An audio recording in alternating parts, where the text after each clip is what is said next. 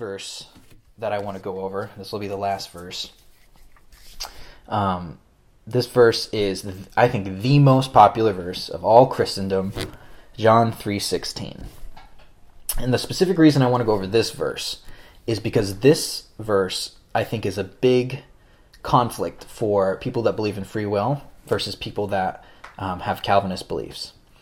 And the reason I want to go over this is because a lot of these verses I think can be stumbling blocks for people that believe in free will because they'll look at the entirety of the Bible from Genesis to Revelation and go, okay, I see this general idea that God is in, in control, God is sovereign, and that God is working out his will and plan despite our wills and plans.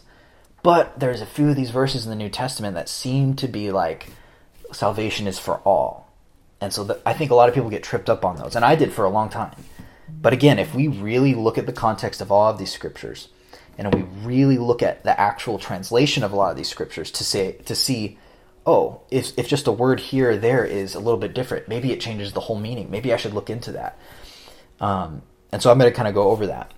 So there's there's two portions of the scripture that I think trip people up. I think the first portion is the word whoever.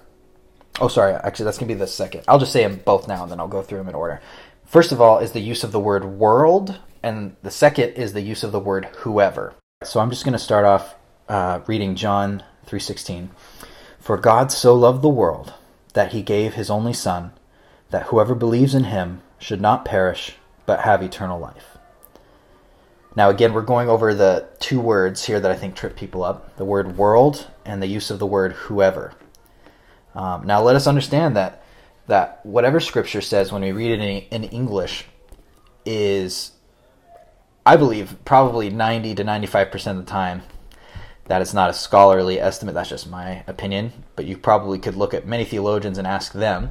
Um, the, the majority of the time, the English translation does just as much justice for the original language in conveying um, the heart, at the very least, the heart of the message of, of the original language, if not the absolute specifics. Um, but we have to understand that there's always a margin for slight misunderstanding, lo- things getting lost in translation or changed in translation.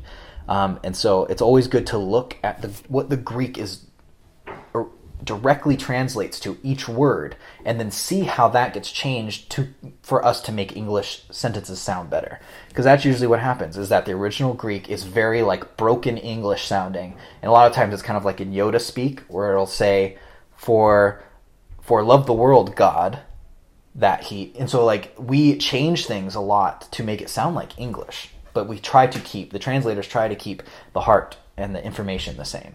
So just have that understanding and look at the Greek and study it and, and look at different translations um, to see if there's some kind of different message that could come across here. Um, because the thing is that free will people use this um, this verse a lot to say, you know, I can't believe in Calvinism. Calvinism must be wrong because look at this verse. And so I'm going to kind of go over why I think this verse can be extremely compatible, if not more so, with Calvinism than a free will perspective. Um, so we're going to go over the word the world. For God so loved the world. And someone that believes in free will says, see, God loves everyone the same. Everyone gets the same chance for salvation. God extends his mercy and grace to everyone equally. It's just up to you to make the right decision or to make be more righteous than the other person who dis, who disobeys the call to repent and believe. Um, and so we're going to go over what the word world means. So, uh, first off, the word world in the original Greek is cosmon, and that is actually where we get the word cosmos. Um, and so that's which, of course, we know describes the entire universe. That's the cosmos. Um, and so already we can kind of see that this word might have a broader or more general term than maybe people in the world or the earth itself. Um, so actually, in Scripture, and we're just talking about New Testament here because obviously the New Testament was written in Greek, Old Testament was not. In the New Testament, we see the word cosmon, which is translated to the world. Um, excuse me. We see it used to describe the universe as a whole, and I have reference verses for all of these that you're free to look up. Just for the sake of time, I'm not going to go through all of them. So the universe as a whole. That's and the reference I have is Acts 17:24. It's used to describe the earth, John 13 1, Ephesians 1 4, the world system, as in like the prince of this world, the principalities of evil in this world. Um, that's John twelve thirty one. The entire human race, Romans three nineteen. Humanity minus believers, so only unbelievers, and that would be John fifteen eighteen, Romans three six. Even Gentiles, in contrast to Jews, Romans eleven twelve, and also to describe believers only and that the references I have for that, I'm actually going to go through those because I feel like the burden of proof is on me to explain that that's a possible interpretation of the word world. So I'm going to go through John 129 here. And again, this is the use of the word world that I believe only applies to believers, not everyone. And this is um, this is John the Baptist. John 129. The next day he saw Jesus coming toward him and said, "Behold, the Lamb of God who takes away the sin of the world. Now, I think a lot of us have just read over that and gone, yes, Jesus, he's the Savior of the world. But have we really thought about what that means to call him the one that takes away the sin of the world? Who does Jesus take the sin? Whose sin does Jesus take? Everyone's? No. We know that sinners will be in hell. We know that there is a punishment for the unbelievers. We know that. So who does whose sin does Jesus take? The believers. We know that. So when we say the Lamb of God who takes away the sin of the world, we can't believe that that means everybody unless you believe that everyone was going to heaven. That's what universalists believe. But that's a heresy. And so we have to understand that here, at least in this verse, the context, it's the world takes away the sin of the world. We're talking about the believers. John 6:33 through 35. For the bread of God is he who comes down from heaven and gives life to the world. They said to him, "Sir, give us this bread always." Jesus said to them, "I am the bread of life. Whoever comes to me shall not hunger, and whoever believes in me shall never thirst." So in that first verse when it says, "For the bread of God is he who comes from comes down from heaven and gives life to the world." Does Jesus give life to the unbeliever? Does the unbeliever have the bread of life? Do they do they never hunger never thirst? Or is that something that's only granted to believers? To never hunger, never thirst, that the Lord is our satisfaction eternally. Gives life to the world. Jesus gives life to believers. Eternal life, abundant life. 2 Corinthians 5 18 through 19. All this is from God, who through Christ reconciled us to himself and gave us the ministry of reconciliation. That that is, in Christ God was reconciling the world to himself, not counting their trespasses against them, and entrusting to us the message of reconciliation. Now we have Paul talking. Saying in Christ, God was reconciled the world was reconciling the world to himself, not counting their trespasses against them. We see clearly Christ was reconciling the world, but the world means the believers. Who does God not count trespasses against? Everybody? Is everyone going to heaven? Or is it the believers? World does not have to mean world. We see it clearly here in Scripture. It has many meanings. And of course, the last one that I have for a reference is John 3:16 through 17. For God so loved the world that he gave his only son, that whoever believes in him should not perish but have eternal life. For God did not send his son into the world to condemn the world, but in order that the world might be saved through him. Now we have to ask, with the add on of verse 17. If God didn't send his son into the world to condemn the world, why are people still condemned? Is it because God's not talking about them in this verse? Is it because those that are saved are not condemned, but the rest of the world, the rest of the people in the world are condemned? Does that mean that also before verse 17 and verse 16, that when we say, For God so loved the world, that he gave his only son, and whoever believes in him won't perish. Do we believe that he's talking specifically about believers here? Or is it an open invitation? It doesn't seem consistent contextually to me to think that it's an, this open invitation or general blanket statement. I think it's a specific group of people that is talked about in Scripture and referenced as the world.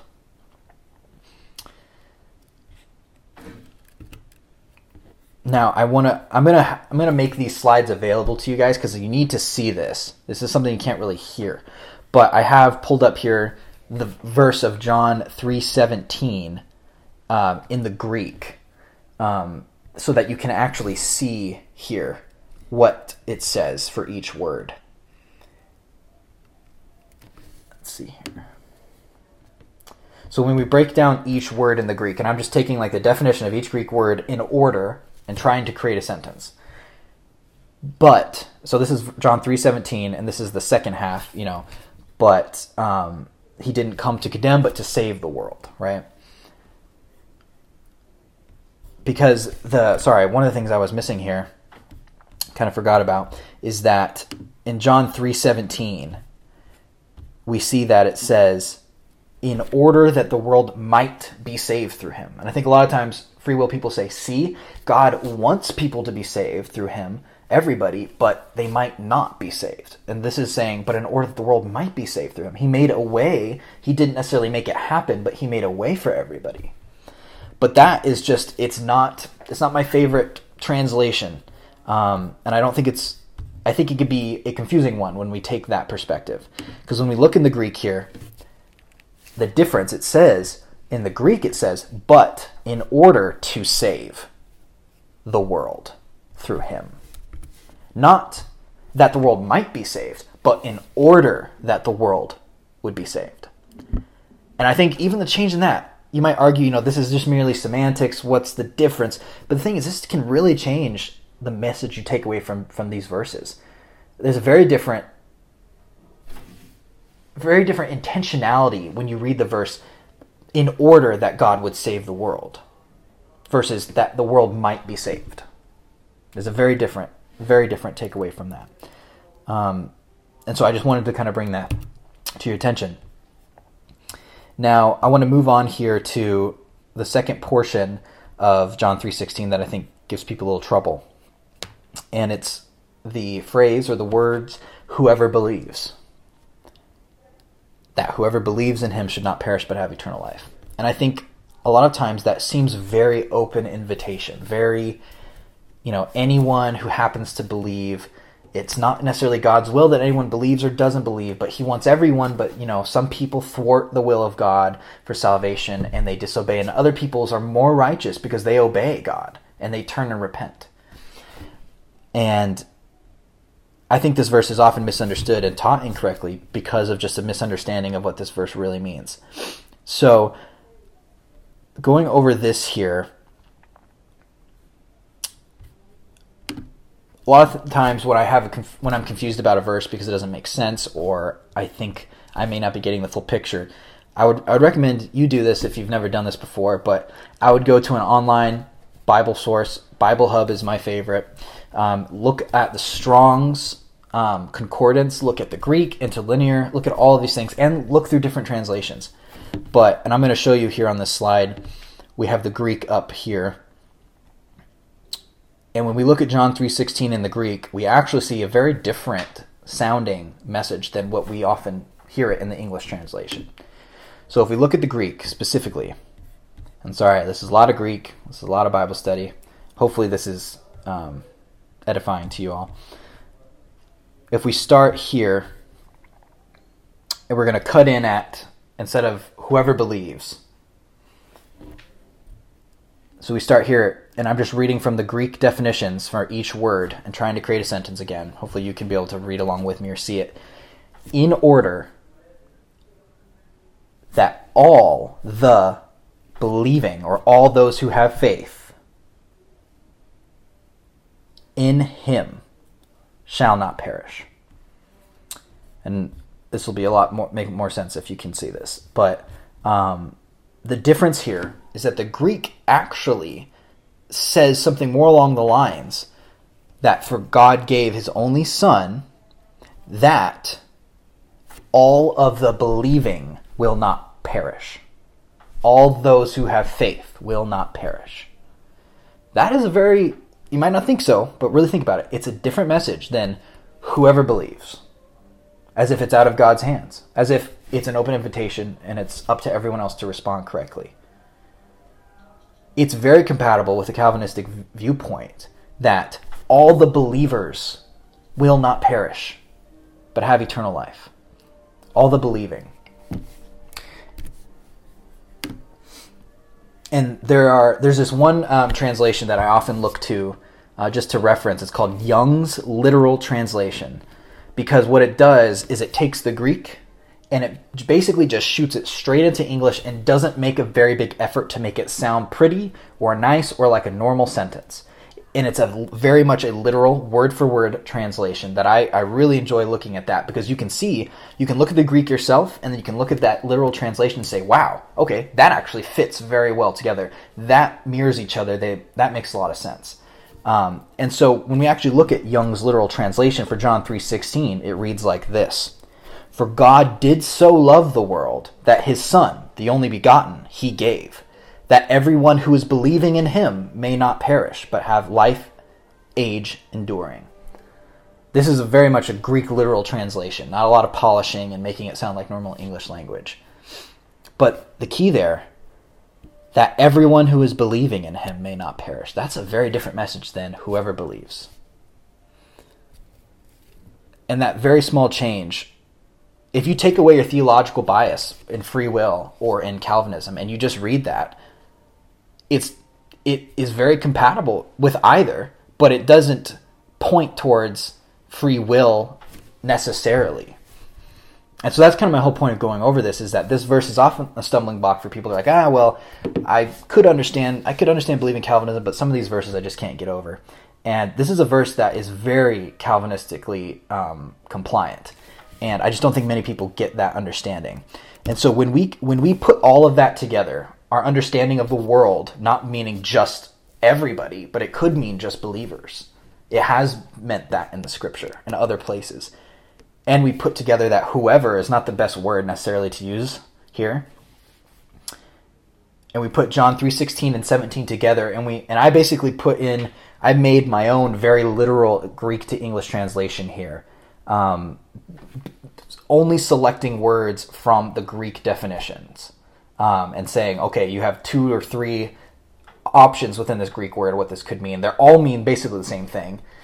And so I'm going to read this to you because this is how I believe the a really correct understanding of this verse is if we look at the Greek and we look at the context of scripture. John 3:16 through 17. For God in this manner loved the world as to give his only Son, in order that all those believing, or all those who trust in him, will not perish, but possess age enduring life. For God did not send his Son into the world to condemn the world, but in order to save the world through him. This has a much more intentional language that God has a plan, He has an ordination, and He does not fail. He does not fail to save and that's one of the big differences between uh, a Calvinist and someone who believes in free will is that people that believe in free will, you have to admit that God does not save all he wants to. He does not complete it. He does not accomplish what he wants. And maybe to a free will person, that's a good thing. Maybe that means, you know, maybe to you, free will is more important than salvation necessarily. And maybe that's okay, and maybe that sits well with you. But to me, in Scripture, I see a God that accomplishes His will, that has a plan, and that saves us despite our will against Him, and that loves us despite our hatred against Him, and that loves He loves us despite His hatred of us and our sin. And I just think these verses, um, both John three sixteen and both you know God is love, um, I think these verses are often taken out of context. They're quoted poorly, they're taught poorly, and I think if we were to just look at the context of these scriptures, the entirety of scripture, how does the entirety of scripture back this up and support this? In what way does it make the most sense? Um, I think we would find a deeper message and a deeper understanding of the gospel and of God instead of putting our own understanding of God, of love, of salvation, of the gospel um, on on these scriptures and kind of picking and choosing them for whenever they, we find them to be useful. Um, so that is everything I believe for these two verses.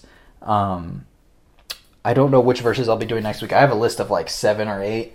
Um, so I'll probably pick. I believe we'll be doing Philippians four verse 13, and Jeremiah 29 11. Um, but I may not do those, but that's that's an idea. Um, also, very very popular, common ones. But yeah, so I believe that's everything. So uh, if you have any questions, any probably lots of objections uh, or critiques, um, please feel free to send them my way.